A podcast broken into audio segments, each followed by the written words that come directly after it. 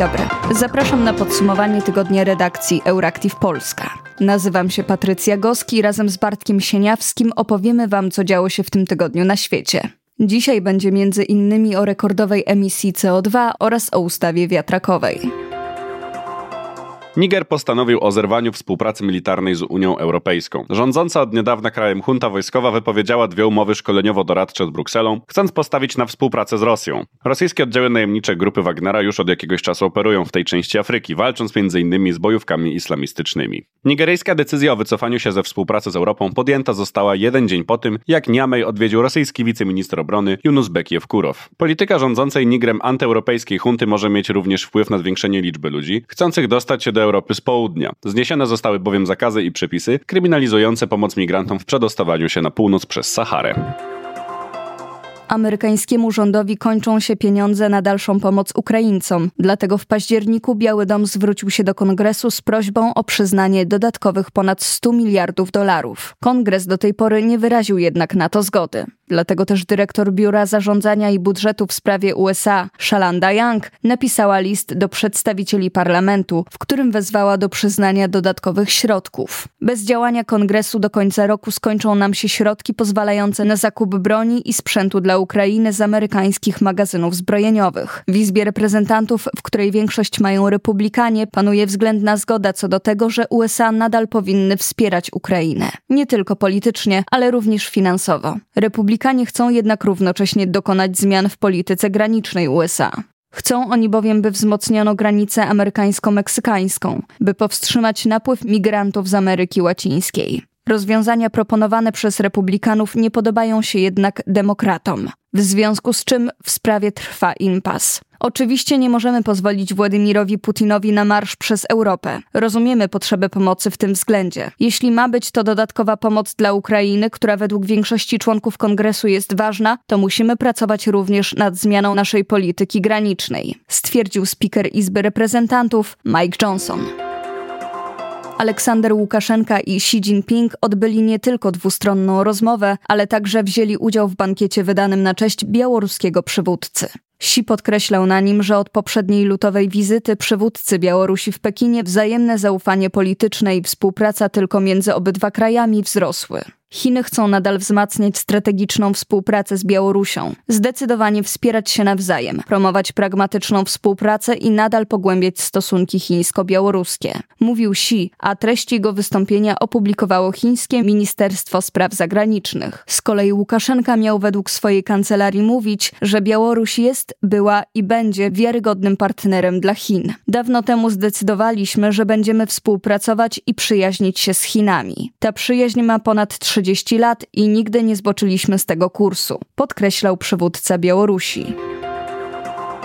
Dublińska Rada Miasta podjęła decyzję, że przez 7 dni, do poniedziałku, na budynku ratusza w stolicy Irlandii powiewać będzie palestyńska flaga. To wyraz solidarności mieszkańców Zielonej Wyspy z Palestyńczykami. Co najmniej 15,5 tysiąca z nich zginęło w wyniku izraelskich bombardowań i operacji wojskowej w strefie gazy. Irlandia jest jednym z najbardziej propalestyńskich krajów w Europie i świecie zachodnim. Około 51% Irlandczyków opowiada się za Palestyną w konflikcie tego państwa z Izraelem, którego z kolei popiera 10% Irlandczyków. Korzeni długiej sympatii pomiędzy Irlandią a Palestyną doszukiwać się można we wspólnych doświadczeniach z kolonializmem i zbrojnym oporem przeciwko niemu. Irlandczycy, którzy wiele lat doświadczali represji ze strony Wielkiej Brytanii, dobrze rozumieją sytuację, w jakiej znajdują się Palestyńczycy i często manifestują solidarność z nimi. W Irlandii i w Palestynie często można zobaczyć murale, wskazujące na ciepłe wzajemne uczucia obu narodów. Irlandzka flaga stała się również symbolem oporu przeciwko Izraelowi w Palestynie.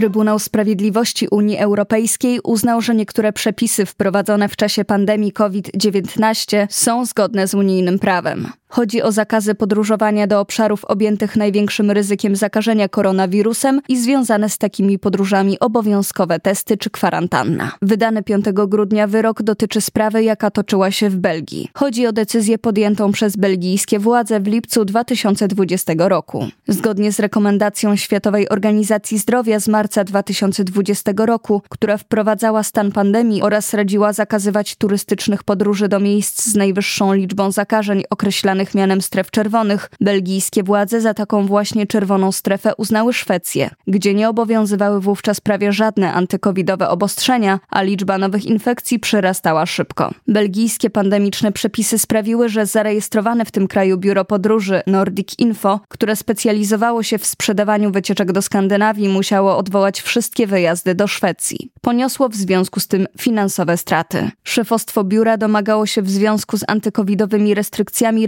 rekompensaty od belgijskiego państwa, a gdy jej nie otrzymało, zaskarżyło przepisy, na mocy których musiało odwołać wycieczki.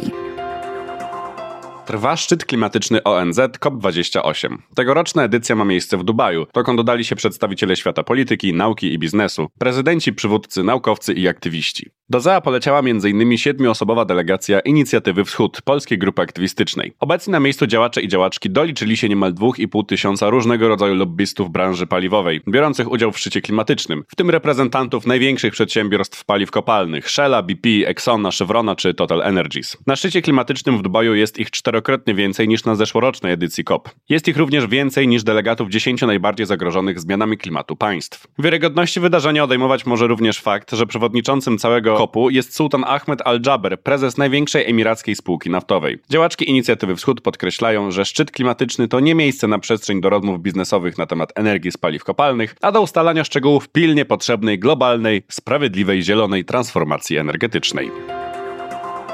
Mateusz Morawiecki uważa, że ustawa o energii wiatrowej jest efektem zagranicznego lobbingu i domaga się powołania Sejmowej Komisji Śledczej w sprawie afery wiatrakowej. W ocenie szefa dwutygodniowego rządu ustawa zakłada m.in. możliwość wywłaszczenia obywateli pod farmy wiatrowe oraz pozwala na stawianie wiatraków w odległości jedynie 300 metrów od domów. Obecny projekt rozszerza ponadto katalog inwestycji strategicznych o elektrownie wiatrowe, co oznacza, że nie trzeba będzie analizować zgodności ich lokalizacji z miejscowym planem zagospodarowania przestrzennego. Ustawianie wiatraków 300 metrów od domów to żadna transformacja energetyczna. To jest dewastacja krajobrazu, ocenił premier. Podkreślił przy tym, że korzystałyby z takich rozwiązań również przedsiębiorstwa zagraniczne i to kosztem polskiego budżetu. Ustawa wiatrakowa przerzuca koszty transformacji energetycznej na Polaków, a w zamian za to zagraniczne firmy mają dostać zwolnienie z opłat, które wpływały do polskiego budżetu.